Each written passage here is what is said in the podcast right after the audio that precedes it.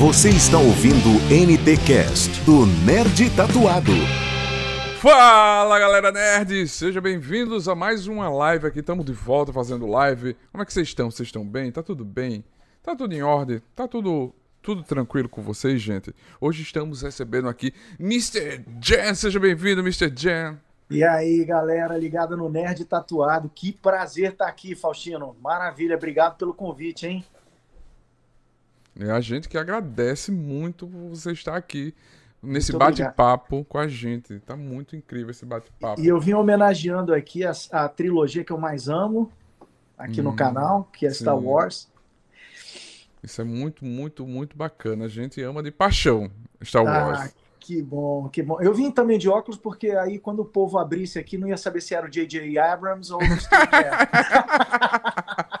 É verdade, é verdade. Ah, Gente, é, essa nossa live, vocês sabem que fica gravada e se transforma num podcast. Não se preocupa, você vai escutar logo logo no Spotify, no Deezer, Google Podcast. Não se esquece de se inscrever no nosso canal, compartilhar com todos os seus amigos e vir fazer parte dessa nossa comunidade nerd de conversar sobre conteúdo divertido e inteligente, né? Mr. J, a gente queria saber, a gente já logo começa assim com um pouco de de pergunta logo. Fala um pouco para a gente sobre o seu recente lançamento internacional. Então, é, eu fiz uma, um novo lançamento com a Elisa Di, que é uma cantora italiana, vencedora do The Voice Italy, finalista do Eurovision, um dos maiores né, festivais do mundo. E, na verdade, a gente já tinha uma parceria de 10 anos já de, de duração, a gente retomou agora. E a ideia foi trazer para as pistas, agora para as rádios, para as pistas, para as plataformas digitais, uma nova versão de Total Eclipse of the Heart, uhum. que é um hitaço dos anos 80, um clássico, né? E mexer num clássico, né, você sabe que é meio complicado. Então a gente foi cheio de dedos ali para fazer jus ao, ao mega hit. Mas estou muito feliz com esse lançamento, é um lançamento mundial. É o primeiro lançamento, na verdade, todos são mundiais, porque saem nas plataformas do mundo inteiro, mas esse é o lançamento que vai ser trabalhado na Europa, trabalhado nos Estados Unidos posteriormente, e a gente está muito na expectativa, muito feliz. É, na verdade, quem está comigo também na produção, eu convidei o Sample DJ, que é produtor hum. oficial da Elisa. É um grande brother, é um, eu chamo ele de fratello mio, que é um irmãozão que eu tenho. E a expectativa a mil, né? A gente sabe que essa música é um grande hit, um grande sucesso. Tem tudo aí para para tomar o mundo de assalto, se Deus quiser. Sim, se Deus quiser. É isso aí mesmo.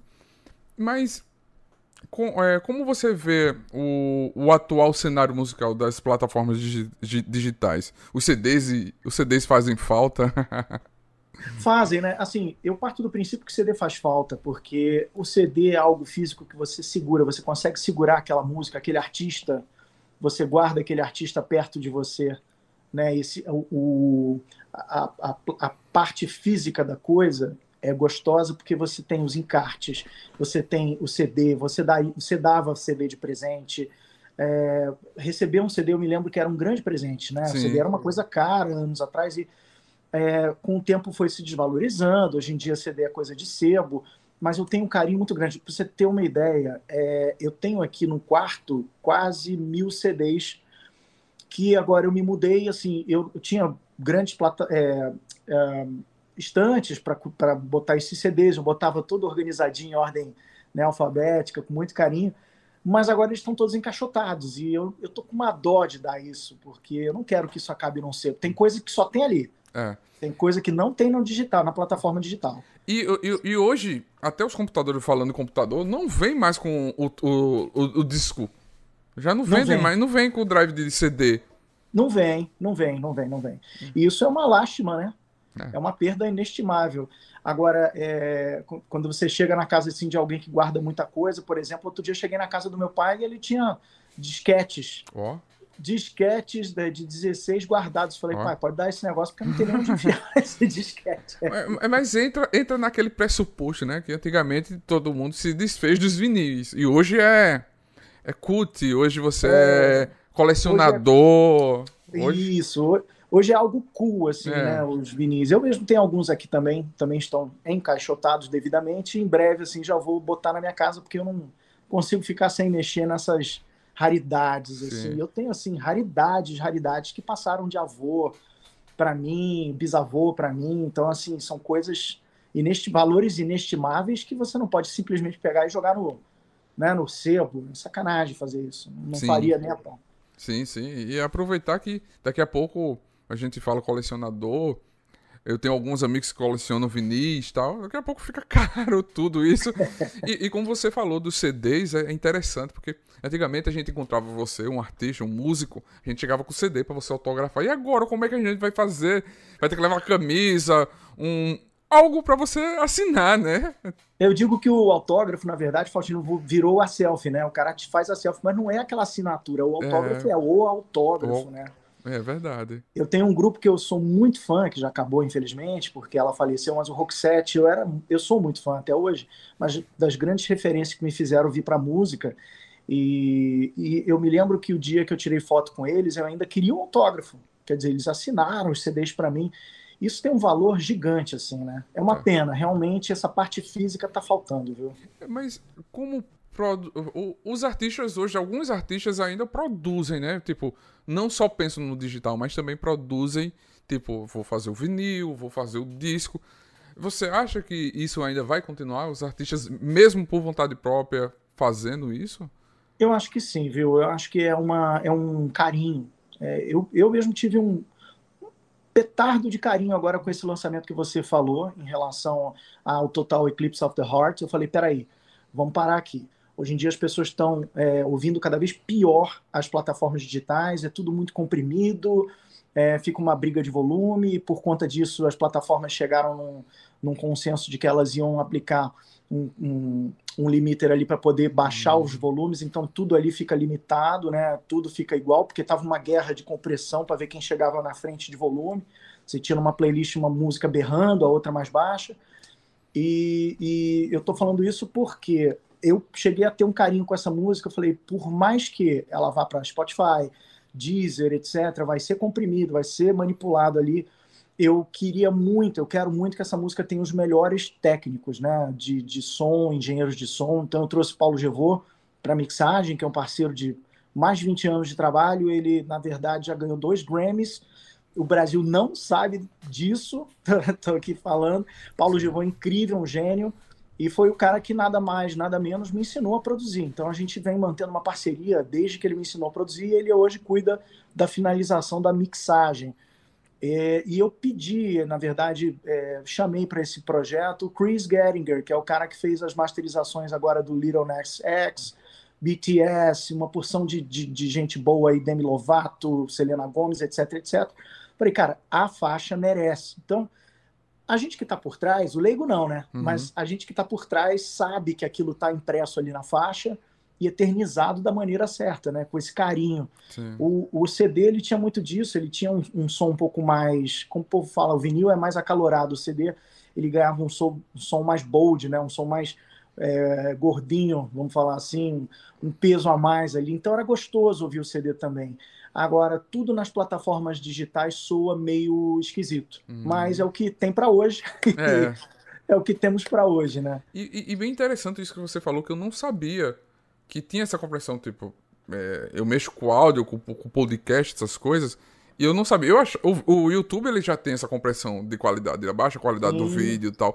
E o do áudio também. Eu não sabia do, do, do, do áudio da música. Tipo, vamos botar assim.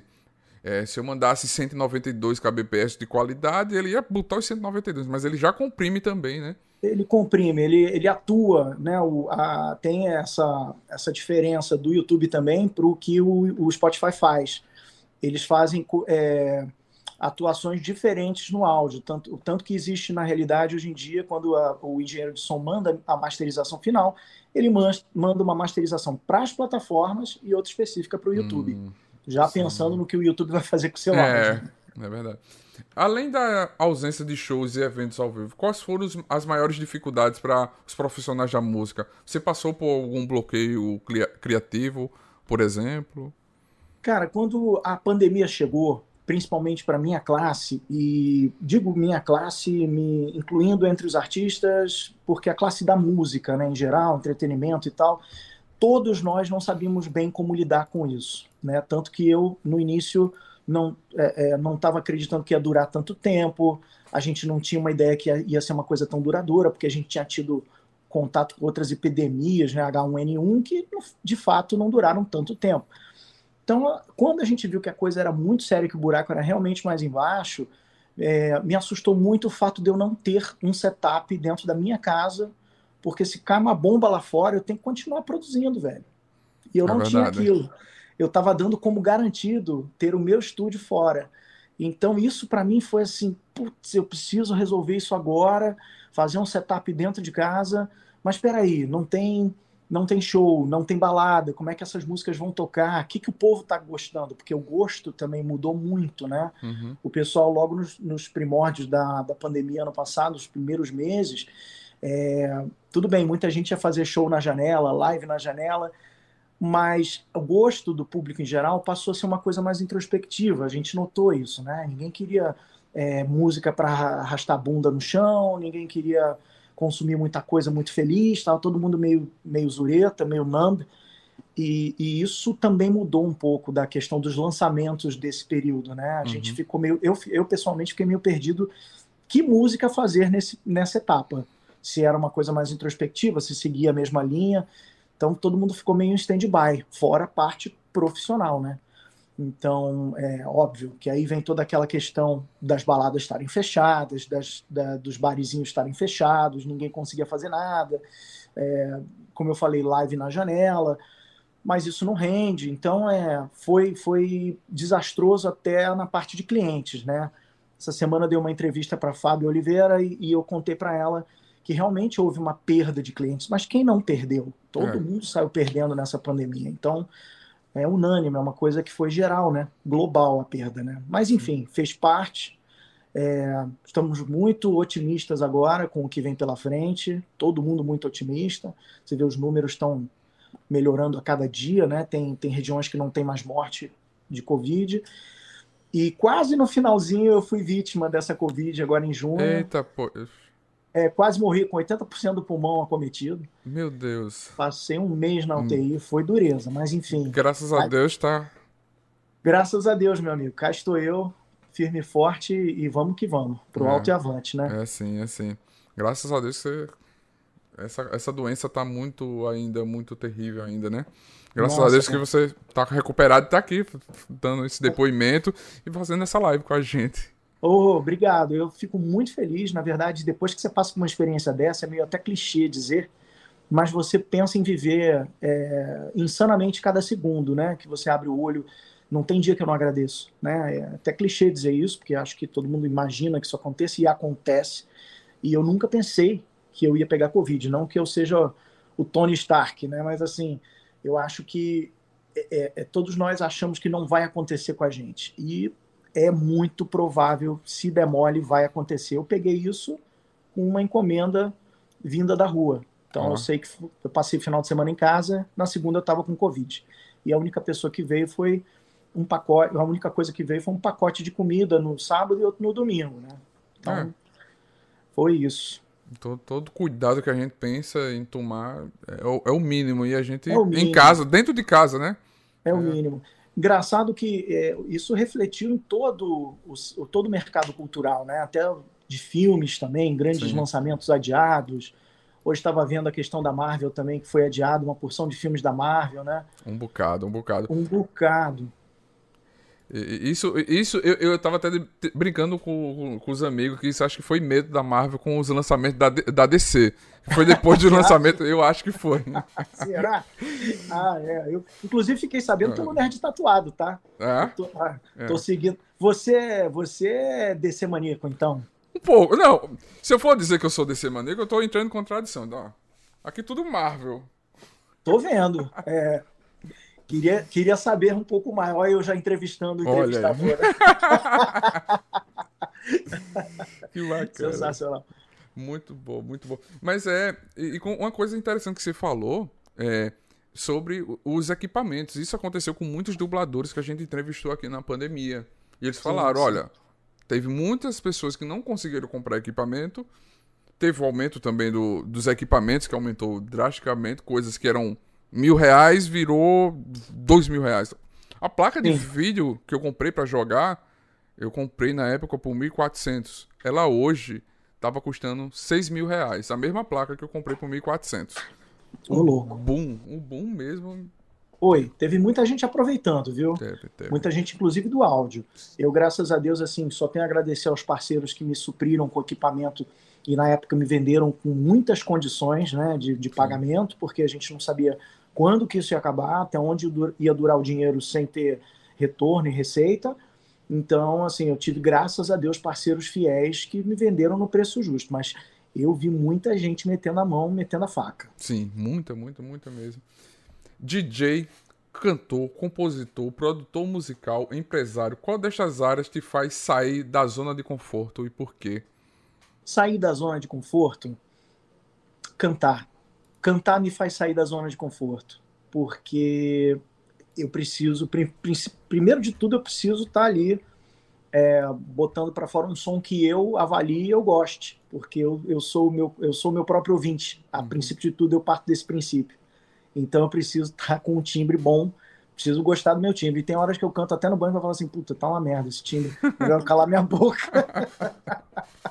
Será que eu ainda sei cantar? Porque durante todo um, é toda uma questão né, de, de é, é, andamentos de trabalho. Eu tive como cantor, eu fui artista, tive uma banda na Sony, isso nos primórdios dos anos 90 e depois virou 2000, a gente se separou, eu passei para outro lado da mesa de som e resolvi ser um impulsionador de talentos. E como impulsionador de talentos, eu não precisava cantar, eu cantava no backing vocal ali dos artistas e estava muito bom. É, com o tempo, vou perdendo técnicas e, e respirações, né? Que eu tive aulas de canto maravilhosas e tal. E ontem, por exemplo, eu estava tentando cantar uma música, olha só, do Luiz Miguel, que eu cantava é, porque até é, cantor romântico eu, eu já pensei em ser. Então, na época, eu cantava Luiz Miguel. E, e ontem estava arregando, tipo, quase mijando das calças. Assim, Falei, velho, é melhor eu né, mirar numa coisa, entender alguns sinais. Eu canto, canto violão, assim, na roda de amigos, canto em estúdio, gosto de gravar umas músicas para lançar, mas eu não sou um cantor. Né? E uh, eu canto, mas eu não sou um cantor. Tem gente que vive disso. Então, res, é, respeito total, o cara vive disso. Eu sou produtor e impulsionador de talentos. Dentro disso, tem os itens que você falou. O empresário, né, que é o gerenciador de carreira, que eu faço muito isso por tesão. É, eu não faço isso, óbvio que a gente faz isso também para girar a manivela, para ganhar dinheiro, porque isso é importante para a empresa, é importante também, mas eu acho muito importante pela curiosidade que eu tenho de impulsionar o talento. Para mim é a minha missão de vida. Eu estava pensando nisso hoje de manhã, tomando meu café. Eu falei, cara, minha missão de vida é impulsionar talento. É, eu vou fazer isso em todas as frentes que eu conseguir. Se eu cantar e impulsionar algum talento com isso, eu vou estar tá cumprindo minha missão de vida, certo? Sim. É, então, se eu tiver que abrir minha boca cantando, vai ser ou para satisfazer o meu bel prazer, para lançar alguma coisa que eu queira ter ali, mas principalmente eu vou seguir minha missão de vida, que é impulsionar talentos. Bacana, bacana, muito, muito, muito bacana mesmo. É... Que lembranças especiais você tem da época do hit Rebola na Boa? Ixi, Maria, agora mexeu no vespeiro, rapaz. São tantas, bicho, tantas que eu, assim, começar a falar. Eu tive uma live revival outro dia com os integrantes da banda. Uma delas é minha irmã, o Rodrigo Otávio era o guitarrista e o Edu é, Braga o baixista. E muita gente perguntava por que, que não cantava só sua irmã é, e você, a Sony. É, nunca pensou em, em, desfazer a banda, isso eu acho muito legal, porque o mais fácil para o marketing seria tirar os caras e botar uma dupla Sandy Júnior, né, de pop. É, mas eu tenho muitas lembranças e são várias lembranças engraçadas. Uma das, você quer saber uma das mais engraçadas? Sim, é fica à vontade. A, a gente estava no ápice, assim, a gente não podia nem sair na rua. Eu nunca pensei que eu fosse passar por isso. Eu sonhava muito, sabe, quando eu era criança, assim, ficava imitando as entrevistas da MTV. Aí quando eu comecei a ser trainee, ia para o trabalho, ficava é, respondendo entrevista para mim mesmo, sabe essas coisas malucas assim? Disse, ah, um dia eu vou ser artista, eu vou responder sobre as minhas influências e tal. Quando a gente está no ápice, a coisa chega tão rápido que você não, não, se atina, né? E aí chegou, pô, fez Xuxa, fez sei lá o quê, fez. Aí a gente ia para o cinema, não conseguia andar, tinha que tirar foto. E é gostoso, não estou reclamando.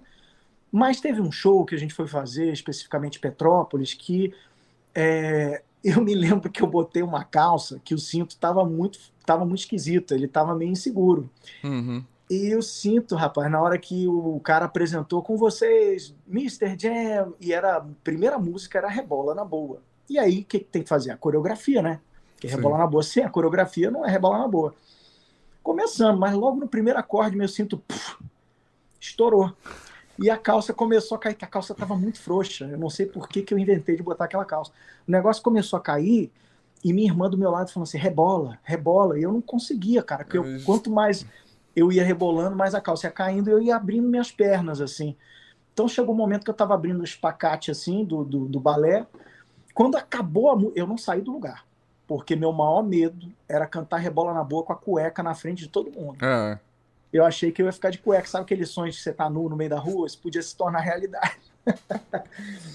Acabou é. a música, eu falei, com vocês, minha irmã, pá, Laura, tá, e vazei pro banheiro, o empresário achou que eu tava com dor de barriga, ficou batendo na porta, tá tudo bem? O que, que você comeu? Eu falei, não é, cara, é o cinto, me dá um, me dá aí um, uma corda de saco qualquer para eu. Aí terminei o show, botei uma corda de saco de batata no lugar do cinto e terminei o show. E foi assim que a coisa foi.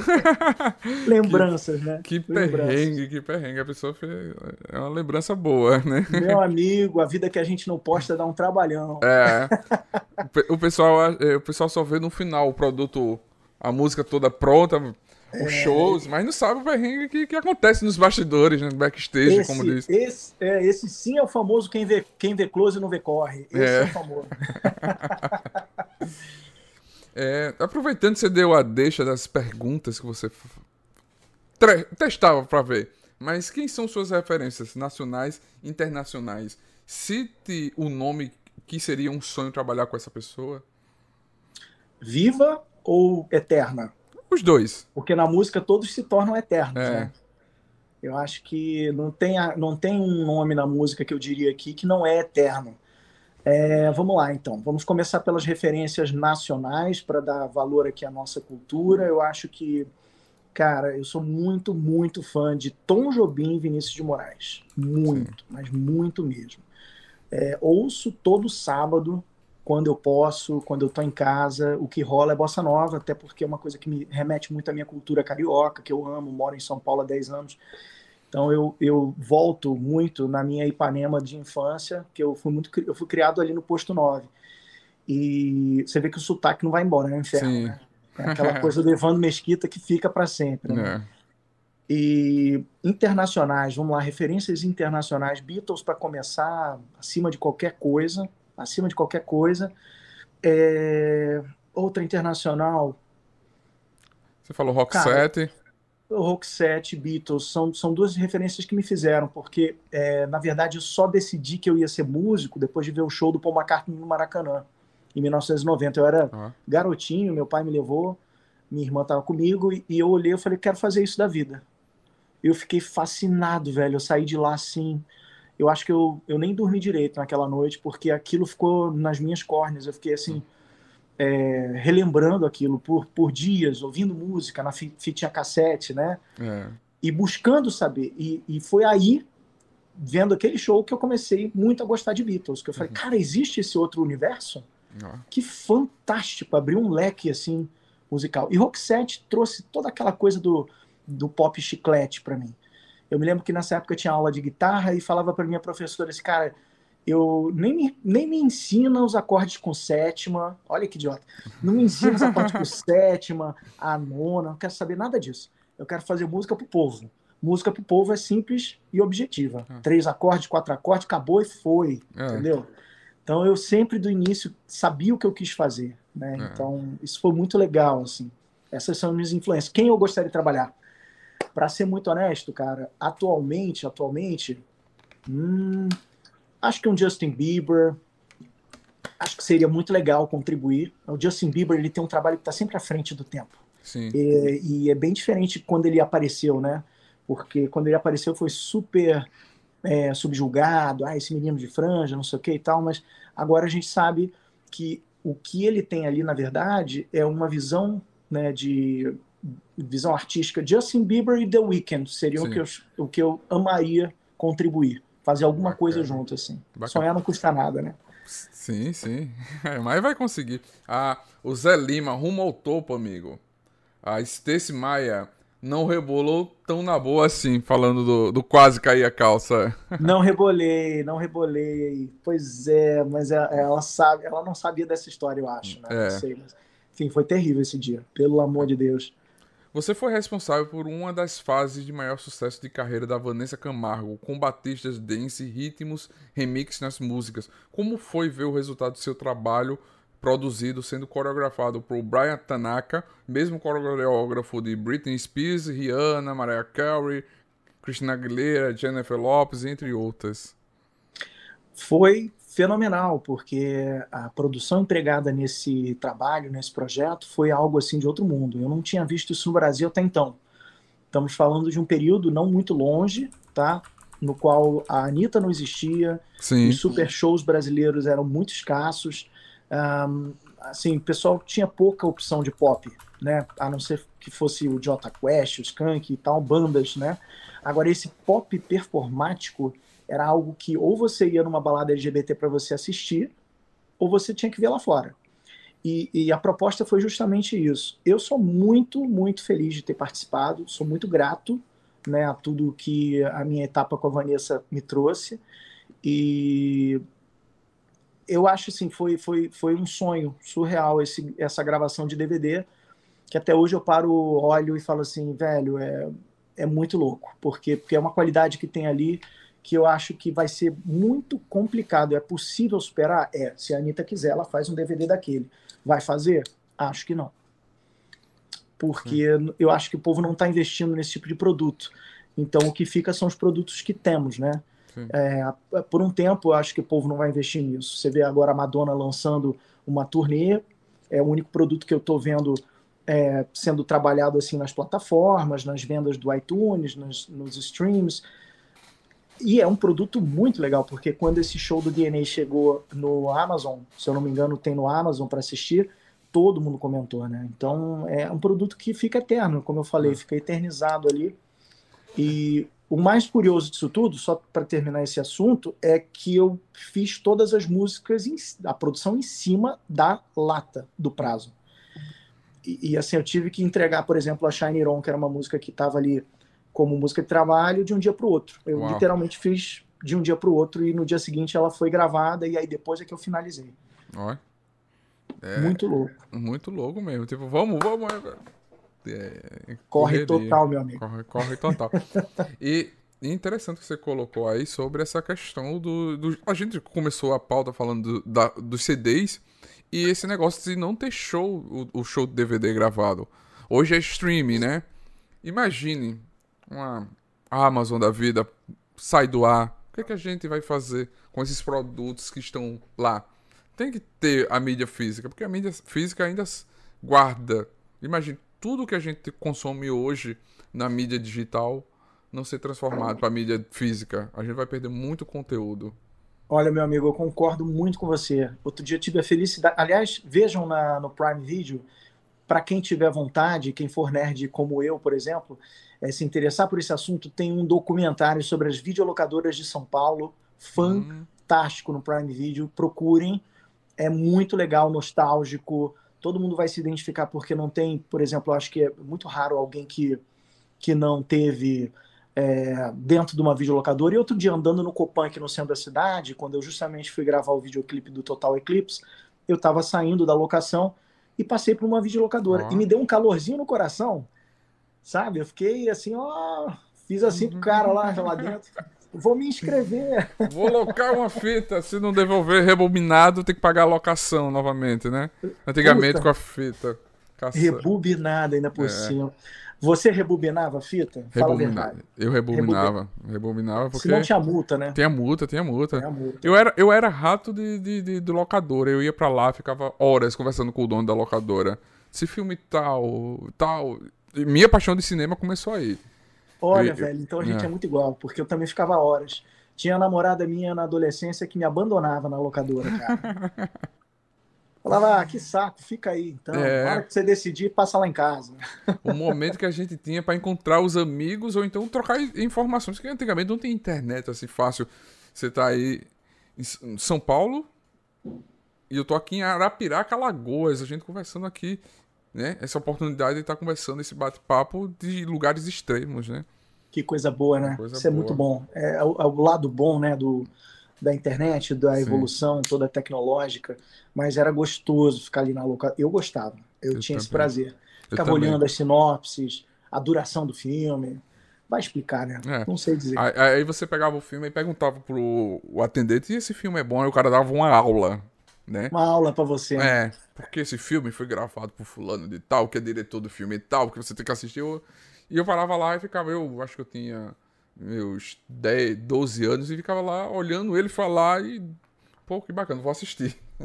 O cara realmente entendia do que estava falando, né? É, entendia. Entendia e, e, era presencial, era um calor humano assim muito legal. Muito eu legal. sinto muita falta disso, por isso que eu guardo o meu Blu-ray, porque na, o meu Xbox ainda toca também os, os DVDs antigão, antigões e não me desfaço dos meus DVDs, cara. Assim, muito raro. É. Muito raro. Não vou desfazer. É. Quer dizer, é, Mas, depende do espaço. É, é, a pessoa faz isso.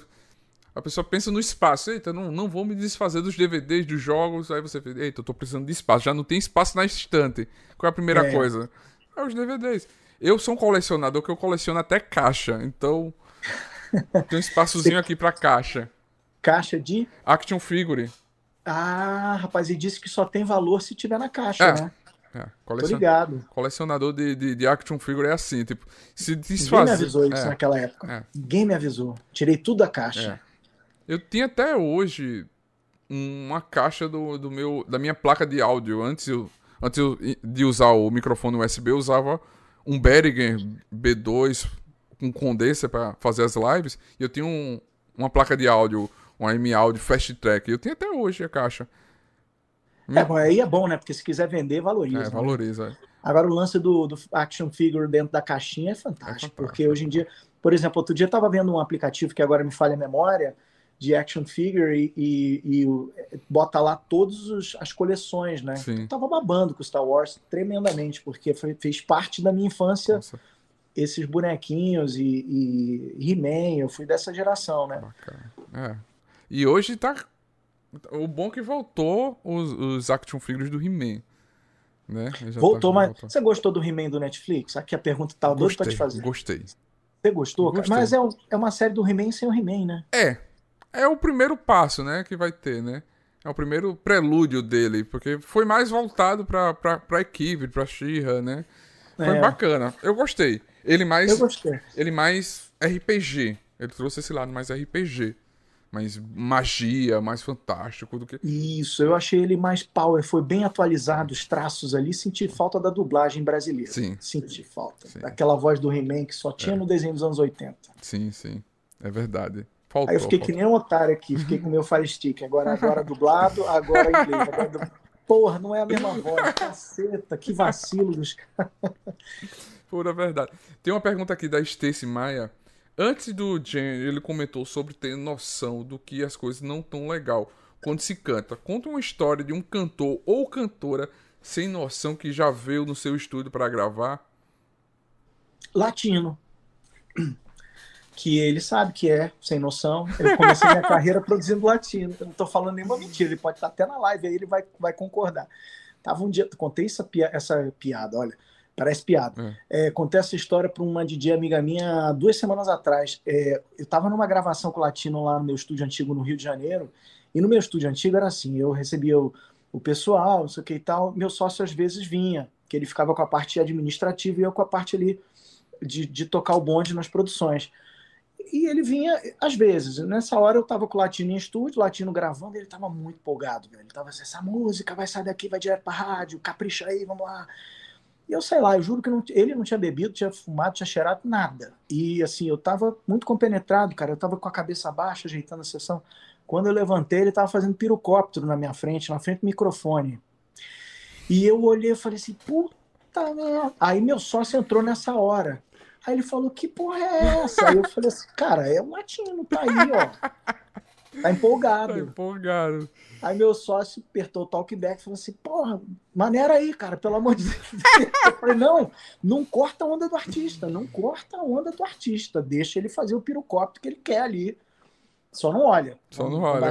É. a Stacy colocou, por essa eu não esperava, é verdade. E nem eu esperava, Stacy. É. Stacy, a Tainá, beijão para você. Isso. O, o, Zé Lima colocou: Tenho acompanhado seus clipes. Uma curiosidade: quem escolheu o local das gravações? Zé, te adoro muito. Hoje trocamos uma ideia no inbox muito gostosa. É, Z um, tornou-se uma grande amiga ali no Instagram, porque ela escreveu para mim na época que eu estava com Covid achando que era para outra pessoa. E não conhecia meu trabalho hum. e passou a conhecer a partir daí. Olha que legal. Que massa. É, na verdade, a Roma, a Elisa estava fazendo um programa de televisão lá que é o All Together Now, é, italiano, que é o Canta Comigo italiano, aqui é pela Record. O Sample DJ gravou na Toscana, porque ele mora lá, numas uhum. antenas perto da, ali no, na região da Toscana.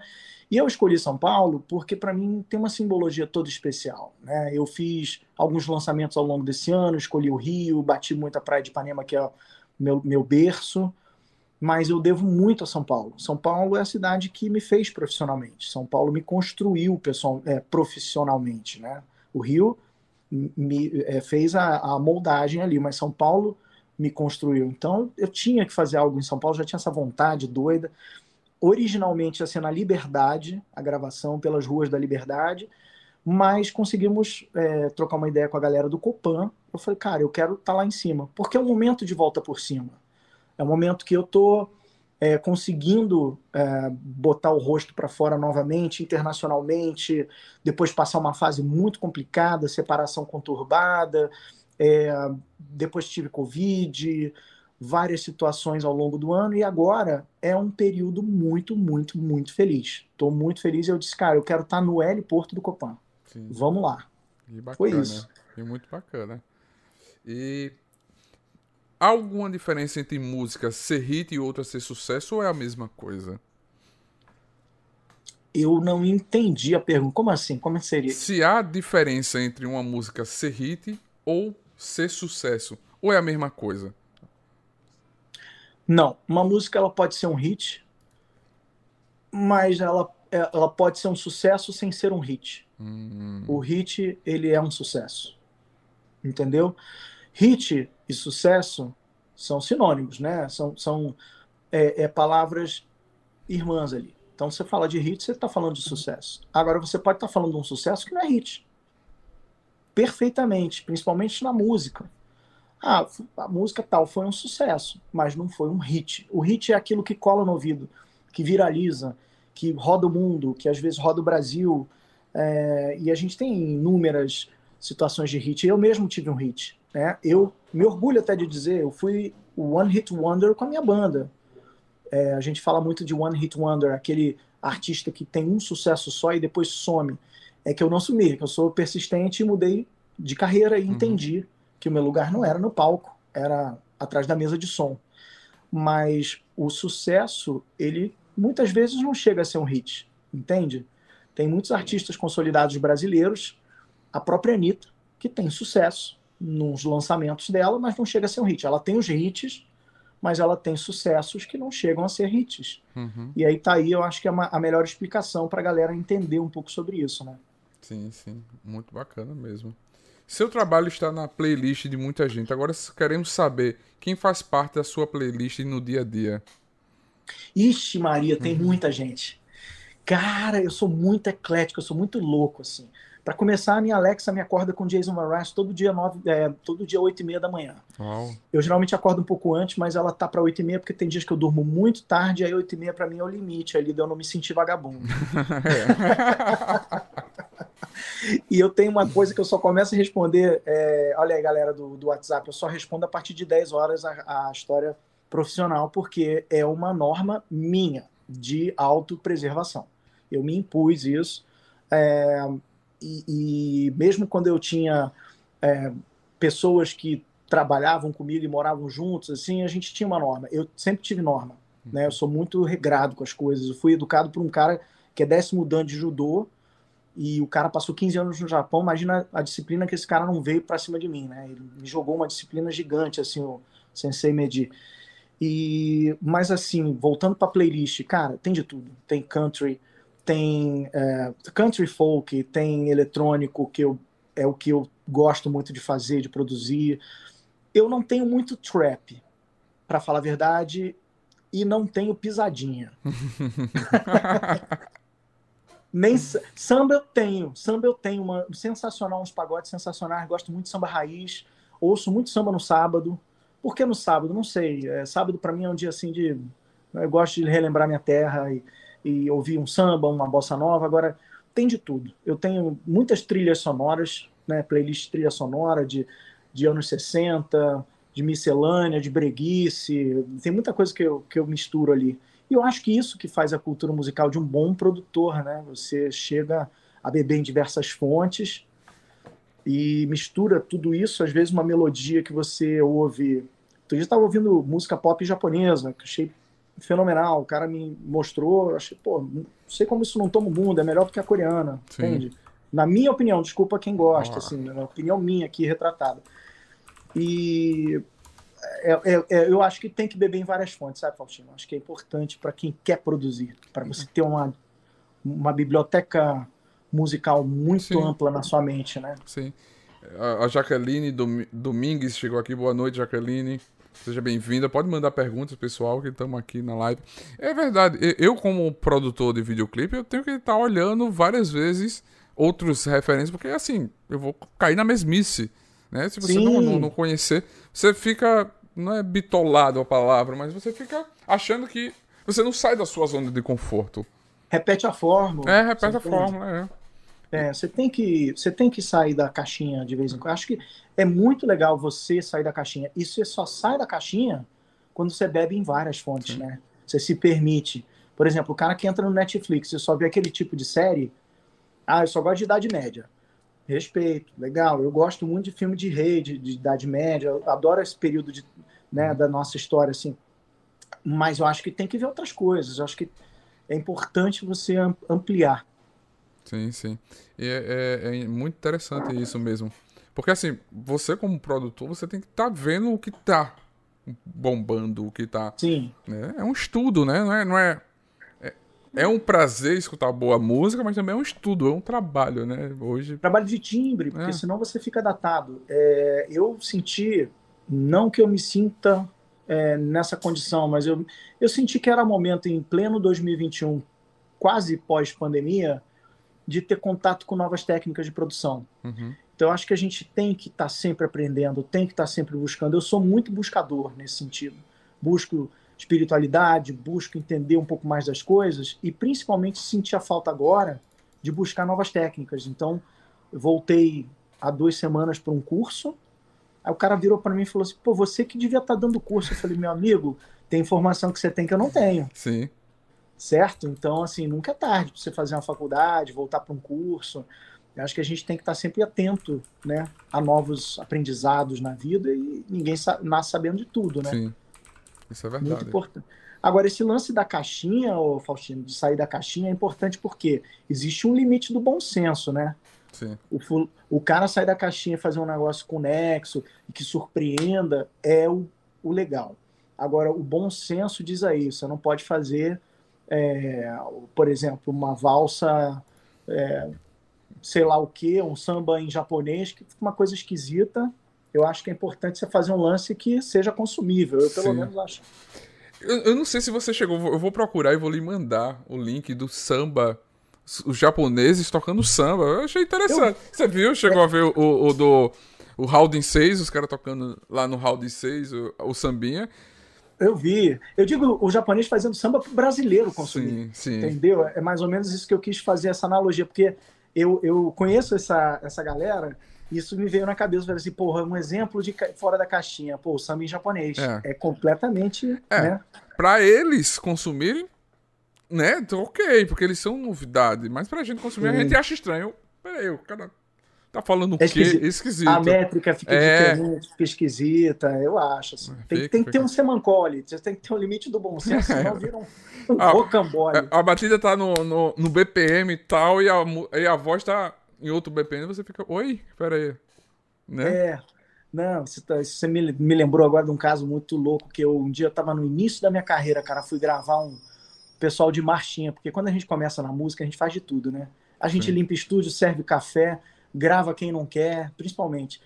E aí tinha uma galera da marchinha fazendo ali um, uma gravação é, da música Jardineira. Ó, oh, Jardineira, porque tanta coisa antiga, assim. Era marchinha tradicional. E o, o cara da voz não conseguia acertar, irmão. O negócio da métrica que você falou aí. E aí gravando, aí o cara, jardineira, porque estás tão triste. Mas o que é que é que é que foi que te. O cara repetia o que é que é que é que foi. E aí é goleiro para um lado, banda para o outro, assim, bonito, né? Mas ficamos nisso uma hora ali e você tem que insistir. Então essa questão da métrica aí é importante, que você falou, me lembrou essa história. E, hoje, com, com o avanço da tecnologia, dá para salvar um, um erro desse? Com o avanço da Dá. E, nossa, tem muito cantor aí que se beneficia disso. nossa, cantor, cantora. É, eu não deixo né, muita gente famosa que eu, que eu gravei até hoje, que eu não deixo ouvirem a voz, porque são muito boas cantoras, são fenomenais, mas elas são tão preciosas, elas têm uma, uma coisa com a voz, assim, ela fala assim, cara, leva pro estúdio, só você ouve, me deixa ouvir antes, porque eu quero dar aquele tapa final. Eu, eu digo assim, mas você não precisa. Uhum. Ela falou, mas eu quero, eu quero saber que tá aí, que passou a reguinha para ficar no padrão. É. Então, assim, tem gente que é, são esses talentos, né? E tem os que passam a ter uma carreira por conta dos benefícios dos, dos, dos plugins. Sim. Eu tava, tava né? até pesquisando aqui para, eu não sei se você chegou a ver, tem um, eu tava pesquisando tem um documentário sobre isso no, na Netflix, eu acho que é, é bem interessante. Não sei se você chegou a ver, eu vou pesquisar. This is Pop. This is Pop, isso. Se eu não me engano, o episódio 4. Isso, o autotune. É fantástico. Tem o autor do. o inventor do autotune. Sim. Que, que fantástico aquela história, né? Eu fiquei de Incrível, cara. Né? Incrível. Cara, tudo matemático. Tudo matemático. O cara inventou pra, pra estourar bomba dinamite, encontrar onde estavam os negócios. Eu, caramba, velho. É tudo cálculo matemático. E hoje o cara tá nadando em rio de dinheiro, né? Sensacional, um gênio, um gênio, gênio né? Gênio, gênio. Hoje em dia o mais usado nem é mais tanto o autotune, né? A gente usa muito o Melodyne, hum, que é de uma outra né, fábrica. Mas o autotune ele ficou eternizado, né? Hoje em dia até o leigo fala, passa autotune, é. ficou uma coisa que até o leigo sabe que existe, né? Impressionante. É, é, impressionante, ficou conhecido demais, né? Ficou, é, ganhou o mundo, né? Uhum. É, top of mind. é. Para você, como artista, é, as redes sociais se tornou importante para a vida do artista, para o músico, para o para impulsionar a carreira? Muito é, eu acho que diria até imprescindível para impulsionar a carreira, para divulgar o que está fazendo, principalmente TikTok e Instagram, né? Caí aqui na mesmice de falar isso, porque muita gente sabe, mas sempre é bom lembrar, né?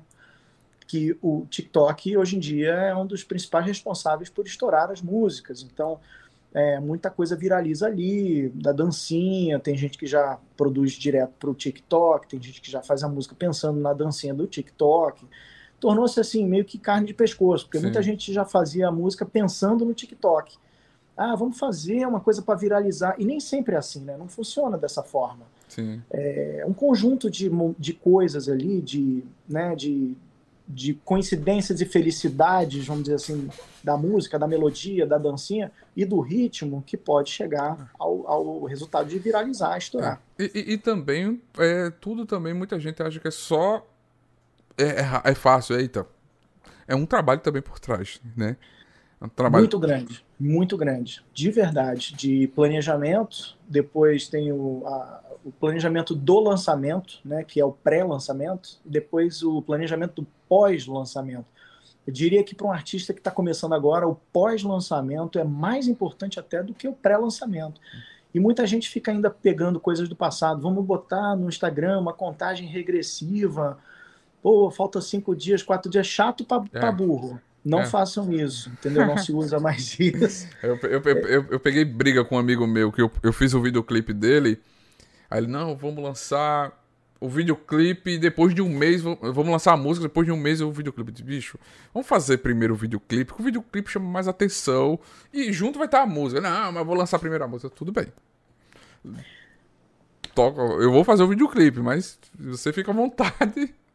É, num planejamento, nada é via de regra, né? Vamos hum. deixar isso muito claro, assim, ninguém é dono da verdade, né? Porque, na verdade, cada banda, cada artista tem sua seu jeito de se lançar no mercado, cada um tem a sua estratégia, isso é, é tem que ser respeitado. Mas diz o, o manual das boas práticas da música pop mundial uhum. que como todas as músicas convencionou-se que se lança numa sexta-feira, é importante, já que tem milhões de músicas sendo jogadas no mercado nesse mesmo dia, que você tente chamar mais atenção possível. E se você está munido como equipe, né, cercado de uma boa equipe, por exemplo, você, obviamente, tem um assessor de imprensa, você tem uma assessoria digital, isso para os artistas que têm essa equipe em volta.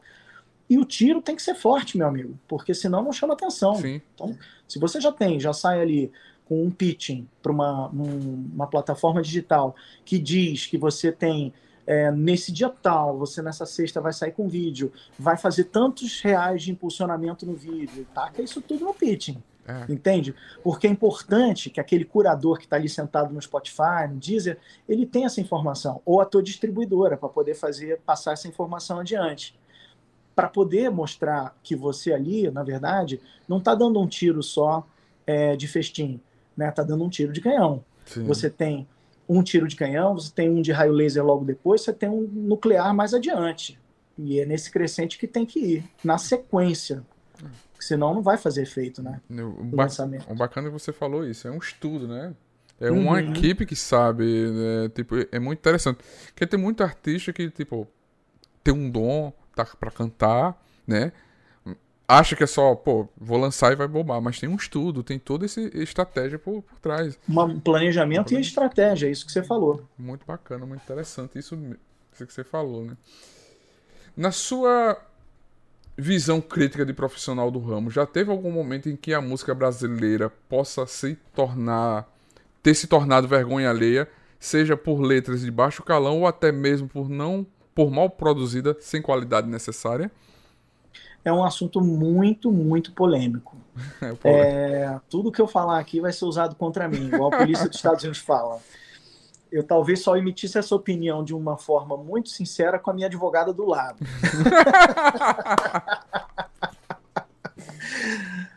é, mas assim, vou te falar, é, a música brasileira, culturalmente, ela é uma música que se pauta muito pela música lá de fora, uhum. tá? Então, toda vez que a pessoa tem um lançamento pop, principal, estou falando de pop, não vou falar de outros estilos, porque eu vou uhum. falar do estilo com o qual eu trabalho, para não entrar em polêmica, para não entrar.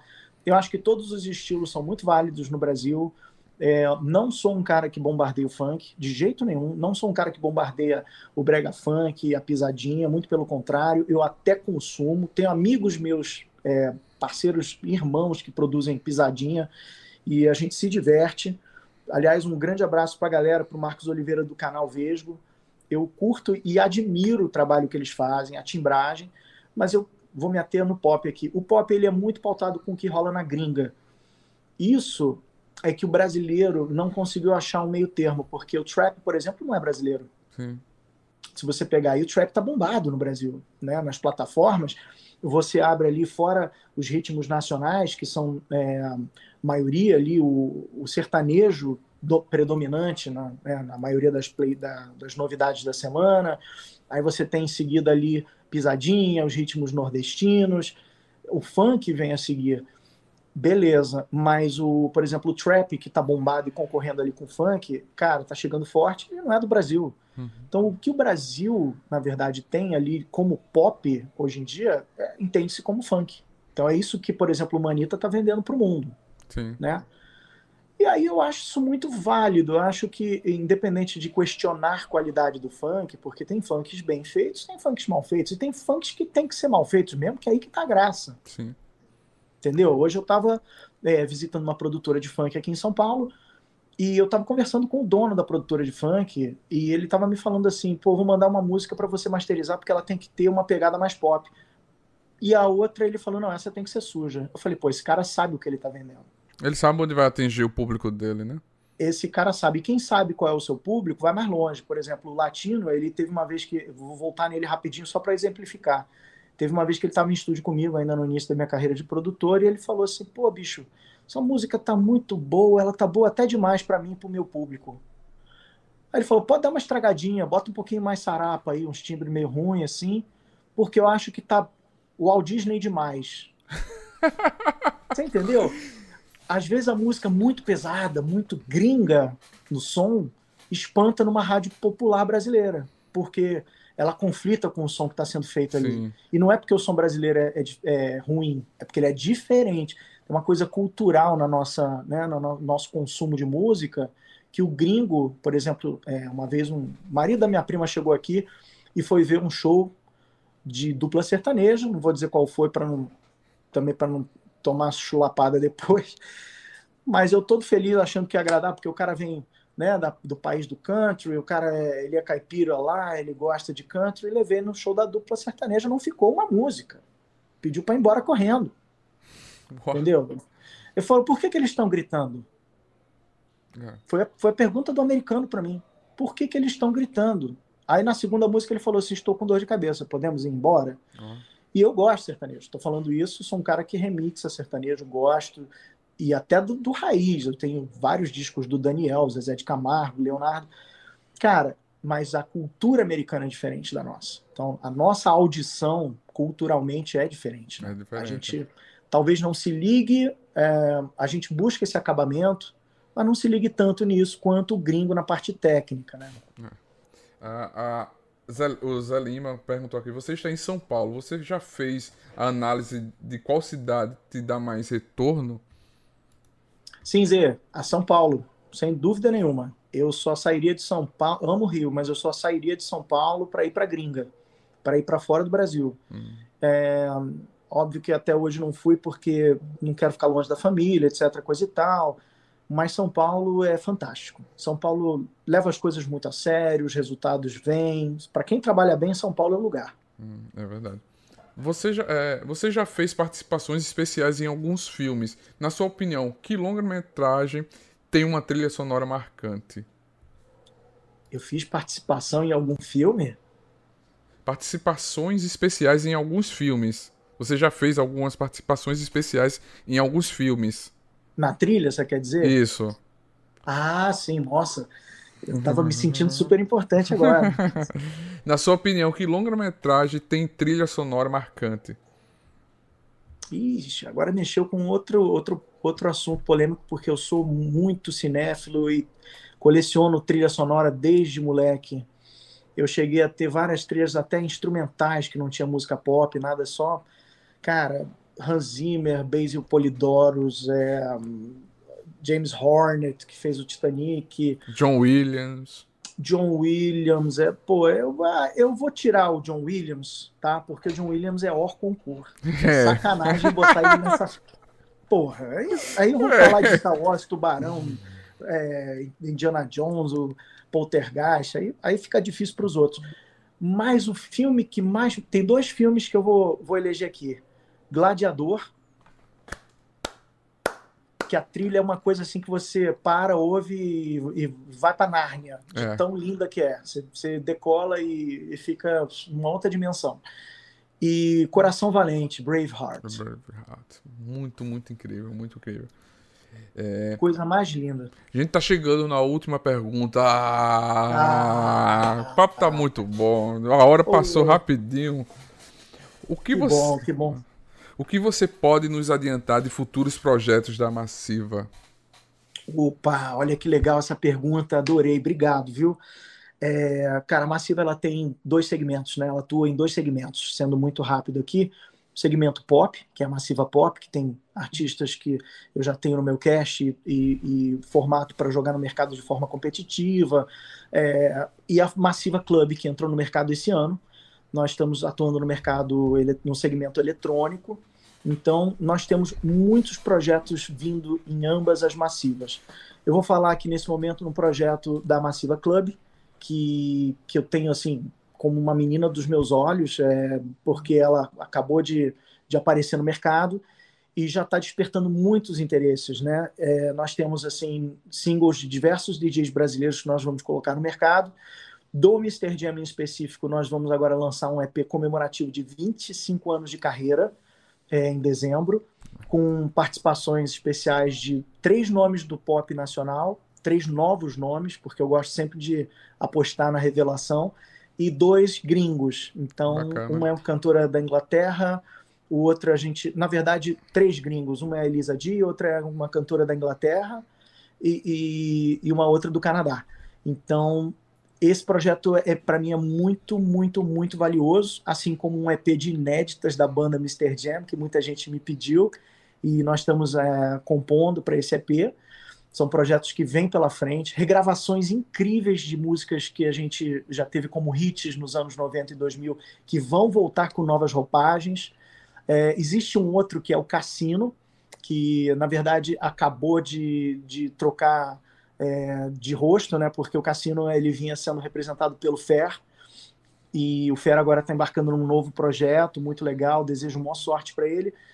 E o Cassino vem com uma nova cara, o Cassino vem com uma nova proposta. Então, os fãs de Cassino que estão assistindo aqui, já estou respondendo, porque tem tanto inbox sobre Cassino. E 2000, é, 2022 vai ser vai Cassinão, vai Sim. Cassinão. Bacana, bacana. Igual o Gilberto Barros fala aí no É. E pessoal, só para vocês não esquecerem, escutem Total Eclipse nas plataformas digitais, né? Sim, Total Eclipse of the Heart. No meu, na minha bio tem o link. E no YouTube, canal Massiva. Procurem Aí. lá, Total Eclipse of the Heart com Elisa D, Mr. Jam e Sample DJ. Vou colocar aí na descrição desse vídeo. Eu quero agradecer a vocês. Muito obrigado, Mr. Jam, por estar participando desse nosso podcast, da nossa live. Deus. Foi incrível esse bate-papo com você, foi maravilhoso. O maior prazer do mundo. Então eu vou terminar a live de óculos como eu comecei. Pronto. É... Nerd de novo. Nerd de novo. Muito obrigado, de verdade. Sabe que você. O que você precisar do, do canal, estamos à disposição. O Zé Renato tá aqui mandando um abraço. Mandei um abraço para o Zé Renato, grande querido. Faustino, muito prazer em te conhecer. Obrigado por esse papo e vamos manter contato, cara, vamos. porque eu adoro o canal e me informo muito por vocês, viu? Eu fico, fico muito feliz por, por, por ter você lá no, seguindo a gente, porque é incrível, bacana. Sempre, os comentários, eu adoro os comentários, a participação, é muito incrível mesmo. Obrigado. E é com muito carinho, me informo com vocês, a fonte é muito quente. É sim, estamos aqui para trazer conteúdo. Gente, ó, quinta-feira a gente vai ter uma live direta do México com a atriz Maria Solares, a Lisette Bracho, da clássica drama, do drama A Usurpadora. Olha, Olha usurpador. Isso, quinta-feira aqui, 8 e meia. Não se esquece de se inscrever no nosso canal. Daqui a pouco eu vou colocar aqui na descrição os links para o canal do Mr. Jam, da Massiva, os links para você escutar o, a música, o lançamento no Spotify. E vai estar tá aí também no nosso podcast para você escutar. Muito obrigado, gente. Como a gente sempre termina a nossa live, a gente pede para vocês se vacinarem tomar vacina, que vacina salva vidas, é importante. Se cuidem, protejam, usam álcool gel, se protejam. Viva a vida e muito obrigado, gente. Muito obrigado, Mr. Jan. Obrigado você, Faustino. Valeu por. Manda um abraço pro Renato. Obrigado, galera ligada no Nerd Tatuado. Valeu por esse espaço, viu? Valeu, valeu, galera Nerd. Que a força esteja com vocês.